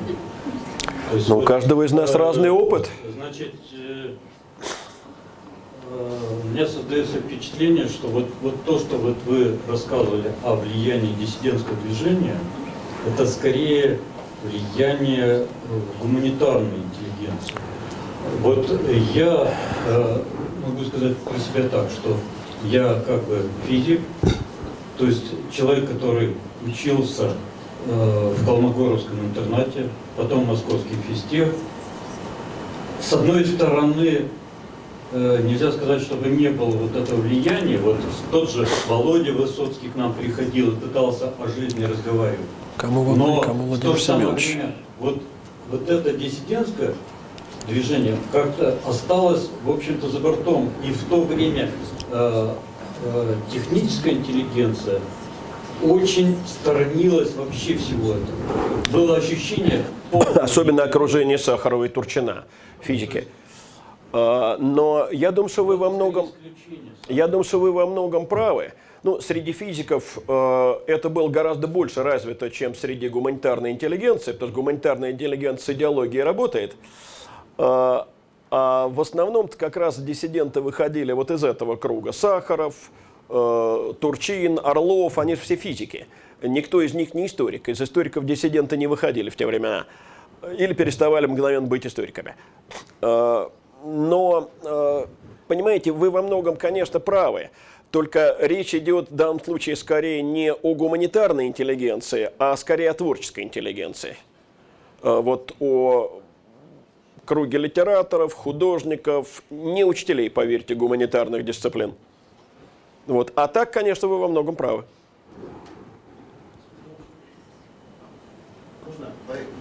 Вы, про дело 73 -го года знаете Козловцев у нас? Нет. Нет, я про все диссидентские дела, к сожалению, знать не могу. преподаватель наш, э, Козлов профессор, так, он, э, они опубликовали несколько работ. Смысл работ какой был? Что Ленин преувеличил, критика Ленина, преувеличил э, развитие капитализма в России. Олег. Да? В последующих работах. Так, завуалировано. Только это выступление должно быть последним, иначе здесь останусь.